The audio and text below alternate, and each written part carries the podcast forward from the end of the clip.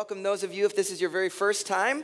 Uh, it is a holiday week, but I've met a ton of new people already this morning who are here for the very first time. And, and uh, so my name is Greg. I'm the lead pastor here. If you don't know, uh, I've only been around, my wife and I have only been around here for just about two and a half months so far. And, and uh, so it's exciting to see how God is already doing a new thing and a new work in our church. And we get to all be a part of that. And so glad that you're joining us this morning.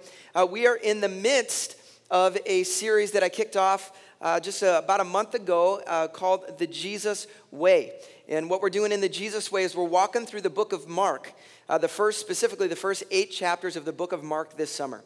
And we're looking at the life of Jesus and saying, based on what we see in Jesus, what should our lives look like? How, how do we need to change? And we've said this, this was our big so what for the whole series is this spiritual maturity looks like Jesus if we want to if we want to be mature believers if we want to be followers of christ that look more and more as god desires then we should look more and more like jesus. That's the goal. That's the model. That's who we're supposed to be conformed into the image of. And so this summer we've been reading if you hopefully you've been following along we're in the middle of matthew right now in our reading plan uh, if you haven't already jumped in there, you can grab bookmarks at the Info Center or the Connection Center. You can also go onto our website or onto our app and get that reading plan. Uh, but follow along at that as we're going one chapter a day through the Gospels, looking at Jesus' life, saying, How does my life need to change? All right? So this morning, we're, we're going to continue in that series, but I want to say something. Listen, gra- shake your neighbor for a second. Really pay attention to this one, okay? This is week one of a two week mini series, okay? What I am saying today is very important to connect to what I am saying next week, all right? So I want you to commit something. If you by chance can't be here next Sunday because maybe you're out of town for the holiday or something like that, I want you to commit that you are going to go watch part two of this message, okay? Because these two messages, what happens in the text ties two things together, and you have to get them both, all right? Do that, all right? So we're going to jump into our message uh, this morning. How many know sometimes life is frustrating, right? Sometimes life is just frustrating, like things don't work out the way you want them to. People can frustrate you, situations can frustrate you. This morning, our lights keep flickering. That's a little frustrating. There's just stuff frustrates, right? So I, I think about, I'll, I'll, let you in on my life a little bit on some things that frustrate me. Some, some of the things that frustrate me are unexpected traffic. You know that? Like you brought, you're driving, like, what? Why is there a traffic? It's like the middle of a Saturday afternoon and there's a traffic jam, right? That drives me crazy. Something else is when I have something important and I run out of cell phone battery. I mean, you know what I'm saying? Like I need I need what's on my phone and it is dead right now, right? That happens sometimes. And sometimes you need to connect to the internet and you get this symbol right here, right? Like no Wi-Fi. No, I need my internet, okay? And then there's people, right? We said it. There's people sometimes that can frustrate you. There's the people uh, who drive in the left lane and they shouldn't, right? Those people, right? Like Get over, right? Get over, okay? All right, I'm, pre- I'm preaching right now, okay? All right, then there's these people. There's the people who park on the line, right? I'm getting a witness out here, right? Those people. All right. And this one is a personal gripe. So if you do this, don't get mad at me, okay? It's the people who use the Bluetooth ear thing, and here's the reason why. Because they, they use the ear thing. You ever been talking to someone and you realize they're not even talking to you? They're having a conversation with somebody else? For the rest of us, do a favor. Just put your hand up and pretend like you're talking on a phone, okay? It just makes things easier, right? These little things in life that can frustrate, okay? Here's the deal when we look at the Gospels and we look at Jesus' life, we're to recognize that Jesus actually got frustrated sometimes. And really, there was one group of people in particular that just kind of frustrated him and at times even angered him, right? And this morning, we're going to look at that group. We're going to dig in that. That's what this text is about today. And the reason we're going to look at this is number one, it's just the text that we've got this morning. But here's the primary reason is that unfortunately, you and I sometimes can act like they did. And the result is we can, we can frustrate the very heart of God because we sometimes miss the point, okay? And so we're going to dig into this text. I'm going to challenge you to just open your hearts, open your ears. I think God wants to speak to every single one of us today, okay? If you got your Bibles, turn with me to Mark chapter 2 beginning in verse 18. Mark chapter 2, beginning in verse 18. I say this every week. I think it's really important that you have a Bible because we're not just teaching my ideas, we're teaching what does God have to say. And I think it's good for you to look at it. So if you don't have a Bible, you can pull a phone out and pull out a Bible app, something like that. Just know if you ever walk in and you forgot your Bible, but you want one, we have a table right in front of the sound booth. You can p- grab a Bible, uh, bring it with you. Okay? If you don't own a Bible, that's our gift to you. You take one of those Bibles, you put your name on it, and, and that's yours, all right? We think it's really important, all right? Would you stand with me as our tradition around here? Nothing sacred about it, but we just stand to honor God's word as we read it. Uh, just know this I'm going to be jumping around a little bit here this morning. We're not going to read this entire passage. Uh, beginning, Mark chapter 2, verse 18 says this Now, John's disciples and the Pharisees were fasting. Some people came and asked Jesus, How is it that John's disciples and the disciples of the Pharisees are fasting, but yours are not? I want you to jump ahead to verse 23. It says this one Sabbath, Jesus was going through the grain fields, and as his disciples walked along, they began to pick up uh, some heads of grain. The Pharisees said to him, Look, why are they doing what is unlawful on the Sabbath? Jump down to chapter 3, verse 1. Another time, Jesus went into the synagogue, and a man with a shriveled hand was there. Some of them were looking for a reason to accuse Jesus, so they watched him closely to see if he would heal him on the Sabbath. Jesus said to the man with the shriveled hand, Stand up in front of everyone. Then Jesus asked them, Which is lawful on the Sabbath, to do good or to do evil, to save or to kill? But they remained silent. He looked around at them in anger and, deeply distressed at their stubborn hearts, said to the man, Stretch out your hand. He stretched it out, and his hand was completely restored. Let's pray. God, we thank you for your word. We thank you that you want to speak to our hearts today. So, so God, we open ourselves up to you. We say, God, speak, move today. God, we, do, we don't want to walk out of this place just having done our, a routine of showing up to a building. God, we want to meet with you. We want to hear from you. So would you speak to our hearts? In Jesus' name, everybody said, Amen. You can be seated. You can be seated. All right. So uh, last week, if you missed last Sunday, uh, Micah had a powerful, powerful message for us about the heart of God. And so if you missed that, please go online, watch that message. You want to get a hold of that. But we looked at the passage just before what we've uh, read together. And Jesus, it says that he goes and he's hanging out with a bunch of sinners and tax collectors, these outcasts, the people that nobody else would have wanted to be around. This is who Jesus has dinner with. And the Pharisees come to him. And if you got your Bibles, you can look just a couple verses before we read uh, chapter 2, verse 16 says this When the teachers of the law, who were Pharisees, saw him eating and the sinners uh, with the sinners and tax collectors, they asked his disciples, Why does he eat with tax collectors and sinners? On hearing this, Jesus said to them, It is not the healthy who need a doctor, but the sick. I have not come to call the righteous, but sinners. In the context of this passage that we read, looked at last week, Jesus is really digging at the Pharisees here. He's basically saying, I didn't come for people like you, right? I'm not coming for people like you, these people who think you're so righteous. In fact, I love the New Living Translations uh, version of this verse. It says it this way I have come to call not those who think they are righteous, but those who know they are sinners. He's saying, listen, you Pharisees, you have forgotten that you are broken. You have forgotten that you aren't your answer, right? They thought they were the ones who could, who could solve all of their own problems, right? And they had become self righteous, they had become puffed up. Uh, they, they knew better than everybody else did. They were the spiritually arrogant people, all right? And this is the one thing God hates. When you look through scripture, it is this sin of pride what was the fall of Satan? It was pride. It was thinking, I am enough. And that's what Jesus said I can't stand this in you guys. You are so prideful. You are so arrogant, right? And look at what it says in James uh, chapter 4. This is quoting the Old Testament where it said, God opposes the proud, but he shows favor to who? The humble. Those who, who are like those sinners, who are like those tax collectors, who recognize that they are lost. That's who God shows his favor on. Look at Jesus says this at the beginning of the Sermon on the Mount. We know this. At the beginning of the Sermon on the Mount, first thing out of the gates, blessed are the poor in spirit. What does that mean? It means those who know they are broken. Those who know their need. That's who gets the kingdom of heaven, right? And, and Jesus comes to these Pharisees and saying, You're anything but that. You think that you are the answer. You think you've got it all together. You think that your righteousness is your hope. That's not the case. You see, hear this. I, I think the Pharisees get a bad rap. Like, I think that, that we look at them and we're like, oh, how foolish they are. The fact is that they are deceived. They were deceived. Uh, you and I can have the same problem. I'm a church person. How many out there are church people? You church people, raise your hand if you've gone to church for more than five years.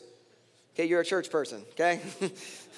All right, you've been to church more than five. You are definitely a church person. Here is what can happen to church people: is I don't think that you're going to struggle with some crazy sin very often. Okay, like my my guess is I'm not super concerned that some of you are going to go buy some crack cocaine this afternoon and go just smoke your brains out. Like, I'm not really worried about that. My guess is there are not a lot of you that are going to pick up a prostitute on the way home today. My guess is that's not what you're going to struggle with. My guess is that more often than not, the enemy uses things in your life, even the good things in your life, to try and convert, just pervert it a little bit, to try and turn it the wrong way, to take what is supposed to be a good thing and to go the complete wrong direction. Okay? And this is what Satan had done in the lives of the Pharisees. To understand that, I got to give you a little context here, some historical context about who are the Pharisees, who are these people, okay? Uh, we know in the Old Testament there was a group of people called the Israelites. These are the people of God. They were God's chosen people. Why? He had chose them to initiate the redemption of mankind, right? He, he is going to do a work through these people. And what we see throughout Scripture is that God's desire is that he would dwell amongst his people. His desire is to be with people, okay? Only there's a problem. What's that problem? God is holy, He is perfect, He is altogether other, set apart from us. And there's no way that, that we, as broken, sinful people, could be in relationship with this God. And so, what God had done to be able to be in the presence of His people, the Israelites, He set up a law a system of law that allowed to, to, them to cleanse themselves to a place where they could have the presence of God actually dwell among them, all right? And this is what took place. And so, so there's, there's all these laws and these systems and all this stuff that, that allowed the presence of God. But unfortunately, what happened is over and over, the Israelites would break this law. They would do things. And this covenant unfaithfulness, because they were unfaithful to the covenant God had made with them, it resulted in punishment. It, re- it resulted in, at times, uh, them being exiled to other nations. It, it caused other people to come in and, and fight and destroy them. All this because they were unfaithful. God was trying to bring them back to this covenant faithful so that, faithfulness so that He could be in relationship, so that He could dwell with His people. Over and over and over again, this happened. Well, eventually it got to the point where a group of people began to realize okay, here's the problem. The problem is we just haven't done a good enough job keeping the letter of this law. We haven't been detailed enough about this. And so they began to be very, very focused on we want to abide by every last detail of this item. But the problem is when you, when you look at the law, every situation isn't talked about in the law. There's principles there, but you, you don't have the answer for every detail of life. So, what happened is the, the teachers and began to speak of different uh, rules and they'd make up different rules and regulations. Well, in this case, here's what you have to do. In this case, here's what you have to do. And they started to build up this oral tradition of what you should and shouldn't do, right? But in time, that oral law, that oral tradition was raised to the same level of God's law, what God had spoken. And I'll say this if you ever get your thoughts and your perspectives and your ideas at the same level of what God has to say, we get into some very scary territory at that point, okay? But this is what had happened. So the Pharisees, the Pharisees were this group that took this on. They said, We want to do this well. We, we, we've messed up too much. We've got to get this thing right, okay? So it was a very good motivation. It was a clean motivation from the beginning. So they had what, what they know as God's law. We've got God's law. But eventually they drew a fence around God's law.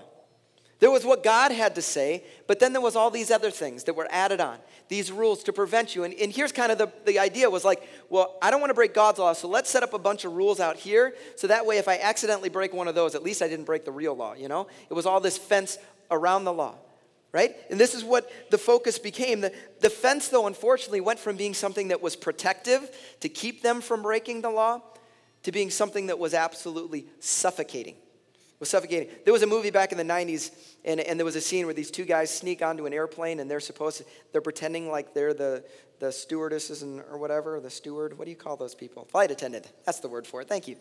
Uh, they're pretending like they're the flight attendant. So they, they go on and they, they're trying to do like the beginning of the flight routine, right? And so they put a life vest over, over the head and then they pull, they accidentally pull the things and the thing goes and like, and he starts suffocating. He goes and grabs a pen and has to stab the life vest because it's like choking him, okay? That's what had happened. That's the scene. this, this thing that was supposed to be protective, that was supposed to take care of them, suddenly was suffocating them, okay? And this initial desire, what was the initial desire? Of maintaining relational purity with God, right? I mean, that was the goal. We want to have fellowship with our God through covenant faithfulness because we're doing all the right things, right? That was lost. And it, life became about keeping the rules.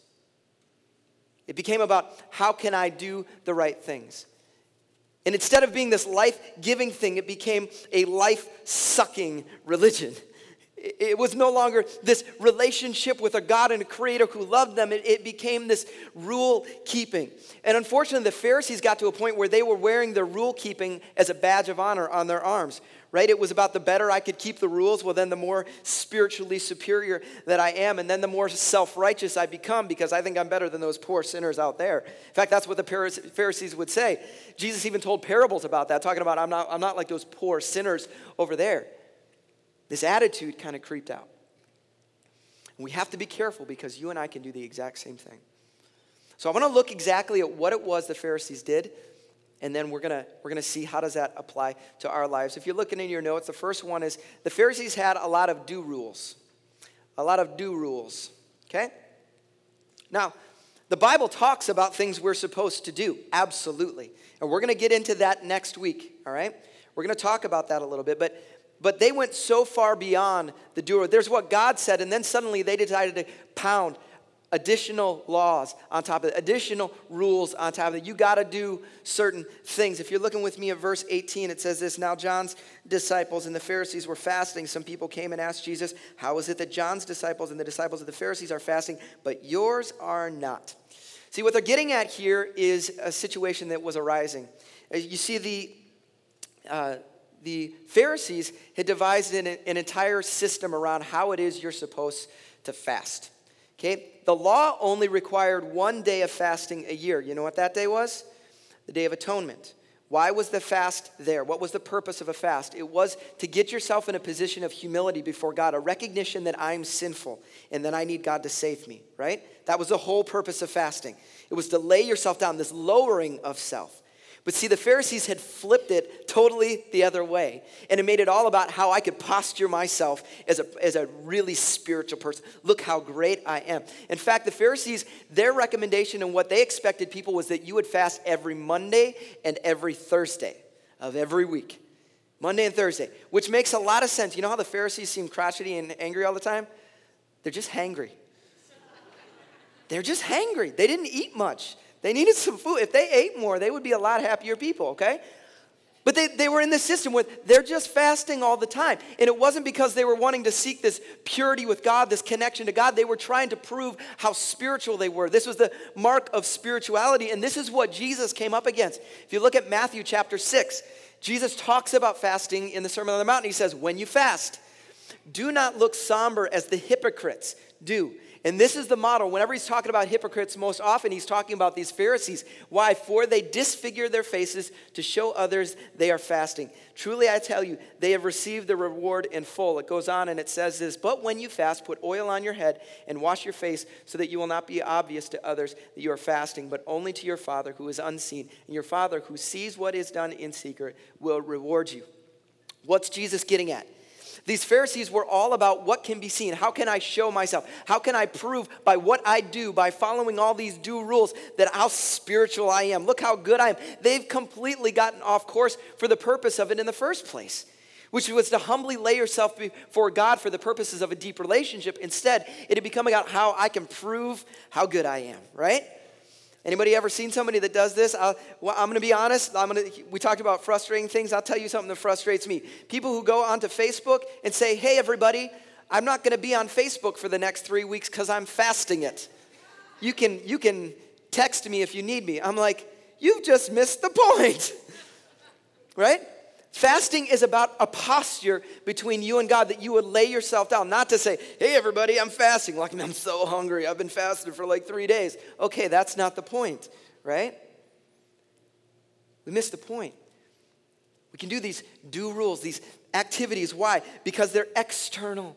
They become acts of righteousness meant to say, look how good I am, right? But the Pharisees didn't stop there. They had a bunch of don't rules. A bunch of don't rules. Uh, one of the uh, rules uh, that they talked about here, let's go to verse 23. Verse 23. And just to say again, there's very clear in Scripture, we're going to talk about this, that there's, there's things God says don't do. You see, the Pharisees gone so far beyond what God had asked. Verse 23 says, One Sabbath, Jesus was going through the grain fields, and as his disciples walked along, they began to pick some heads of grain. The Pharisees said to him, Look, why are they doing what is unlawful on the Sabbath? Now, this whole idea of Sabbath, if you're not familiar, Sabbath uh, was, was instituted by God. The purpose of Sabbath was one day a week set apart. Why are you setting it apart? Set apart uh, to, to number one, to rest for his people, but also to get in a position of a recognition of God's provision, that our trust is not in ourself, our trust is in God. That's who we put our faith, our hope in. He is the one that we're looking to. It's not about how much we can do, it's what he does, right? That's the whole purpose of Sabbath, that you kind of get in this posture. And it was a gift to his people. God gave this to his people. So don't work yourself senseless. Once a week, you need a break. Just chill out and take a break, all right? The Pharisees had taken something that was supposed to be a break and they made it a burden. And they had turned it into a, a day full of rules. It had gotten completely haywire, right? Uh, the, the whole idea was that you're not supposed to work. That was part of it. But they, they said, you know what? I want to make sure we don't work. And so they set up some rules around that. I'm going to read to you uh, something from a commentary I, uh, I read by uh, John MacArthur, and it, it, it's just a portion. It talks a little bit about uh, some of these ideas and, and how ridiculous it had gotten. Here's, here's some of the rules they had uh, for the Sabbath. Anything that might be contrived as work was forbidden. Thus, on a Sabbath, scribes could not carry their pens, tailors their needles, or students their books. To do so might tempt them to work on the Sabbath. So there was a rule to protect you from the rule. For that matter, carrying anything heavier than a dried fig was forbidden. And if the object in question had been picked up in a public place, it could only be set down in a private place. If the object were tossed into the air, it could only be caught with the same hand. To catch it with the other hand would constitute work and therefore be a violation of Sabbath. Okay? No insects could be killed. No candle or flame could be lit or extinguished. Nothing could be bought or sold. No bathing was allowed since water might spill on the floor and accidentally wash it. No furniture could be moved inside of a house since it might create ruts in the dirt floor and thereby constitute plowing. Okay? A radish could not be left in salt because it would become a pickle, and pickling constituted work. Sick people were only allowed enough treatment to keep them alive. Any medical treatment that improved their condition was considered work and therefore prohibited. It was not even permissible for women to look in a mirror since they might be tempted to pull out any gray hairs they spotted. Okay, so it's when you read it, it's rather humorous. It's like, oh my gosh, that's kind of ridiculous, right? It, it feels a little crazy, all the, the do's and the don'ts. And it's this, this crushing weight that this religious system had put onto people. You know, when Jesus came and he began to talk uh, to people, why, why were the, the droves of people coming after him? Part of it was this message that he spoke. Look what Jesus says in Matthew uh, chapter uh, 11, verse 28. It says, Come to me, all you who are weary and burdened. I will give you rest. Take my yoke upon you and learn from me, for I am gentle and humble in heart. You will find rest for your souls. My yoke is easy, my burden is light. This message was, to a people who were so entrenched in a religious system. They, they were so caught up in do's and don'ts that, that there was no life anymore. They, they, they didn't realize that this thing was supposed to be good. This faith thing was supposed to be something that was fulfilling. But the sad fact for you and me, if we're totally honest, is that there are times where we reduce faith in God into simply a bunch of do's and don'ts. We miss the heartbeat that God had for us from the very beginning. There's no thought of a relationship with this God. There's only thoughts about what I should be doing, what I shouldn't be doing, how I shouldn't be doing these things. No thought about, am I connecting to this God who is in heaven, who has desired, who has pursued relationship with me? There's no thought of that at all. But even worse than that, and this is the part that the Pharisees really were harsh on, and it's that they had gone so far beyond what God had even asked, and they had made sacred what wasn't even sacred in the first place. They had made rules around things that were never meant to be rules. And you and I can do those same things. We talked about this a couple of weeks ago, back when we were in the midst of the Don't Go to Church series.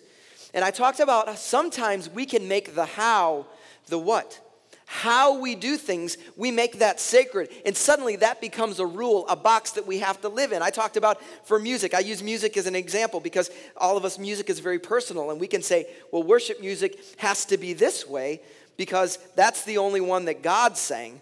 Well, that's, I'm pretty sure God didn't sing that song, you know? Like, we, we, we can worship different ways, right? Let's not make a rule around something that isn't meant to be a rule.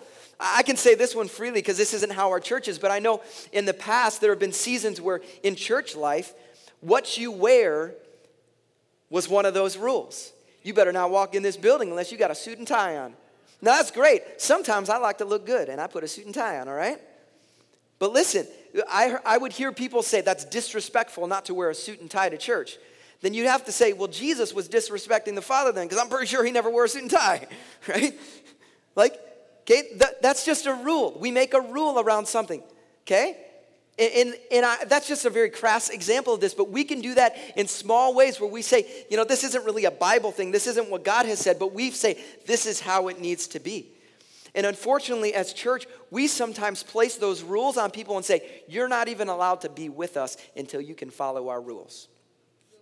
Okay? So I'm just going to tell you how I function. I'm not going to tell you how you need to function. I'm going to tell you how I function. How I function is if someone is not a follower of Jesus, then I have no care about what comes out of their mouth. Okay? Here's the reason I expect sinners to sin. That's what I expect. All right? So if they if I want to be in relationship with someone, I'm not going to require them to change who they are for my sake because I can't be around this person who's who's saying naughty words, okay? Okay? I'm just I'm just to be honest. So when I golf, I golf. I love golfing. Okay? When I go out on a golf course, if I get to walk on a course and I get put with some other guys, you know what's the last thing I want to talk about? What I do for a living. Okay? The moment I say I'm a pastor, suddenly the guys shut down and they stop talking to me. There's no longer a relationship happening. Why? Because they think they got to clean their mouth. They start faking everything because they feel this need. Because the world and religious people in history have made them feel like that's the only way. That I'm not a real person anymore. I'm this like shell of a human being, and they have to do the right things because I'm gonna. I've got a secret line to God, and I'm gonna tell on them if they say naughty words. Like, okay, I'm sorry. That's not how I want to function. You know what I want to do? I want to meet people where they're at, just like God does. And so when I'm around people, I don't make them. I say, hey this isn't, faith in Christ is not about do's and don'ts. It's not about clean your mouth up and then maybe God will like you. No, it's come to God. And the Holy Spirit will do his job, which is that of convicting sin. I'll let the Holy Spirit take care of that one, right? Okay? Now, now again, I'm saying that's how I operate, okay? That's how I function because I want to have the same heart Jesus did. Jesus went, my guess is when he went and hung out with the tax collectors and the sinners, that he wasn't, hey, hey, hey, hey. No talking like that, guys. Like I'm, I'm guessing he just met him. He hung out with him. And guess what? When, they, when you come to Jesus, things start to change. Your life will change. It has to change. Because if you're making Jesus your Lord, some stuff's going to change, boys. Okay? All right. So it's do, we turn it. We turn this thing into do's and don'ts. All right? And so I want to get to our big so what here. Okay? This is a big so what. Always ask this question what's the point of this thing? Here it is Focusing on keeping the rules misses the point. Focusing on keeping the rules misses the point. Are there rules to keep? Absolutely. We will talk about some of that next week. We'll talk about what does it mean to make Jesus your Lord. But if your purpose and your focus is simply keeping the rules, you've missed the point. That was never the intention. See, the Pharisees had turned this relationship with God into a religious system. They had turned it into a bunch of do's and don'ts. The means, remember, the means, this law, this rules, the means had become the end for them.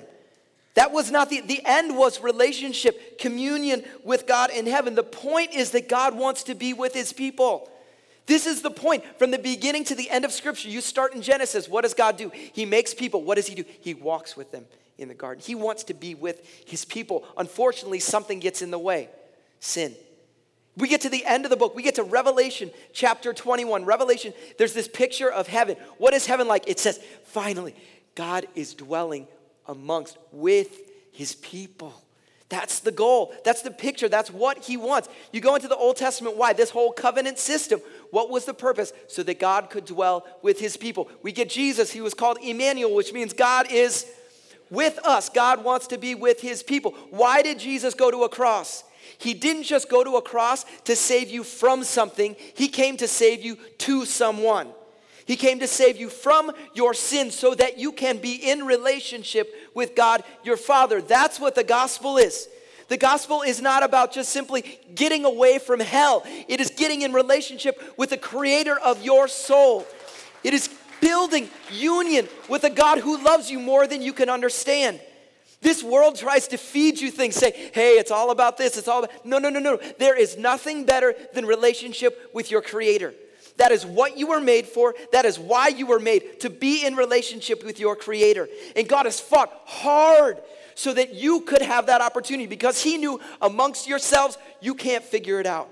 Which is why He sent His Son into this world to take the penalty of our sin, to clean us to the point where we could step into relationship once again with us. Is there expectation? Absolutely. Is God demand things? Absolutely. We've got to die to ourselves. But the purpose is not the death, the purpose is the relationship. That's what He wants for us. I want to look at Mark chapter 3. Mark chapter 3, verse 1. This is this last story. Because when we miss when we miss the point of this thing, this relationship with our Father, then what we get is dead, cold religion. And we get spiritual arrogance that cares almost like it wants to just take the fun out of everybody else's life. So look at what happens here. Another time, Jesus went into the synagogue, and a man with a shriveled hand was there. Some of them were looking for a reason to accuse Jesus. Like they came with an axe to grind, right? They're looking for, I want to accuse this guy of something, right? So they watched him closely to see if he would heal him on the Sabbath. How ridiculous is that? They're sitting looking to nitpick somebody. And sometimes with we need to be careful. If our hearts or our minds get to the point where we're nitpicking other people's spiritual walks, we need to get careful with that a little bit, okay? Because there are times when we need to speak into a brother or sister's life, absolutely.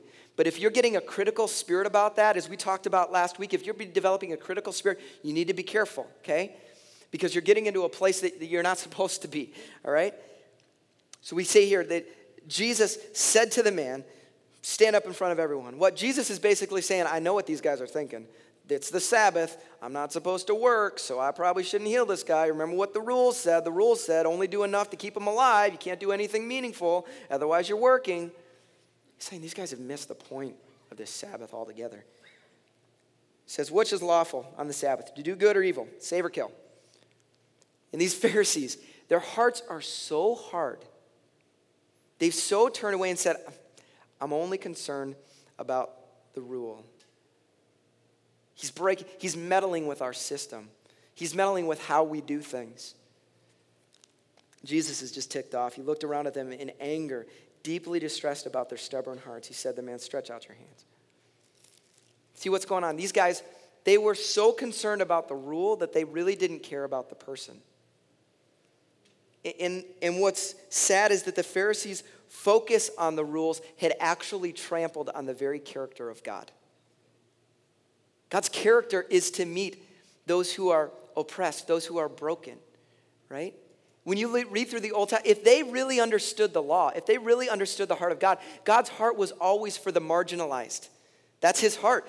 There are all these laws set up to help the widow, to help the orphan, to help the alien who, who comes into your society. There were all of this. Why? Because God's heart is for the marginalized. That's who he cares about. He wants to take care of. He, he was so critical against people who hurt the marginalized. That, that was something that he was against. And these, if these Pharisees understood what this thing was about, they would have been saying, Heal him, Jesus, heal this guy. But they weren't. They cared more about the rules. They had missed the point. So Jesus said, I'm healing them anyway. Jesus quoted this about himself in Luke chapter uh, 4. He says, The Spirit of the Lord is on me because he has anointed me to proclaim good news to the poor. The poor is, is like Matthew chapter 5. It's the ones who know they need him, right? Jesus saying, Listen, I, I, he sent me to proclaim freedom for prisoners, for recovery of sight to the blind, to set oppressed people free. That's what he's called me to do. That's my heart. And, and when we turn this whole gospel thing into just simply a system of do's and don'ts, we turn this thing into a dead religion, we just miss the point, right? Are these things important? Absolutely. Does God have law? Absolutely. Does God require things of us? Absolutely. But those things are a means to a greater end. They are not the purpose. The, God didn't, the good news of the gospel is not, hey, here's a religious system, go follow it. The good news of the gospel is there is a creator God who made you and formed you perfectly, and he desires to be intimately related to you. And he knew you couldn't do it for yourself, so he made the way for you. That's what the gospel says. Okay? You get to be, yes, are there things to do? Yes, we will talk about those. But if you miss the point, then it just becomes dead, cold religion. And that's not good news. We oftentimes make the good news really bad news for people. Why do we think people don't have an interest? Because they look at us and they say, that doesn't look appealing to me. They're just as cranky as I am. Their life doesn't seem any better than mine does. But listen, if we are in relationship with the, guru, the King of the universe, we should look different. We should be filled up with the Zoe life of God that comes from Him because He is pouring into us. He didn't pour it into us 10 years ago, He is pouring it into us day after day, moment by moment when you have time with Him, it isn't like I hope I show up to Sunday so I can get my hour in with God. No, God, how can I walk with you? How can I live my life with you? How can I have times with you throughout my week, throughout my day? How can this become a relationship, not a dead religion? Man, that just sucks the life out of things. He didn't come to, to be life sucking, He came to be life giving. That's the point of this thing. All right? So, I want to I want to give us just some time this morning to just settle into this a bit, okay? I want to I want to give us some space. So I, I made sure we kind of made some changes to our service this morning because I want to build some response time into our service this morning, okay? Because there's some of you here this morning, it's possible that you need to have a little bit of a repentance moment. I know for me, there's still this is still one that I, I, I waver back and forth because there's still me growing up in the church setting I grew up, there's just this pull toward legalism. There's this pull toward the religious side of things. And, it, and it's a battle to consistently die to that. Say, God, I, I just, I want intimacy with you. I want to pursue you. There's some of you that may be in the same place, man. It's just been religion for you. And maybe you see in your heart that you've, you've pulled away from the, the, the relationship a bit. And, and I'm going to give you space. I'm going to I'm going to open these altars in a moment. You may need to come down here. You may need to spend some time. You may need to be where you're at. You may want, want to pray with someone. I don't know what you need to do, but this morning, my prayer is, is that we would have a moment of relationship again, remembering who God is, this God who loves us, loves us so far beyond what we deserve. But there's some of you here this morning, it's possible that you've only ever experienced religion and you've never understood that you could have relationship with God. You thought that the, the hope for your life was that you could get yourself cleaned up enough and then maybe God would let you into heaven. See, that's not good news. Because when we're all, we all know that none of us are good enough. None of us are good enough. I, I can't clean myself up enough to be good enough for a perfect, holy God. Which that's why it's the gospel. Because God sent his son into the world to do what we couldn't do for ourselves. Right? And when he when we receive the gift of salvation by placing our faith, our trust, in surrendering our life to Jesus, you know what He does? He puts His righteousness, His perfection, He wraps it around us like a coat. And when God looks at us, He's no longer looking at our brokenness, He is looking through the righteousness of Christ.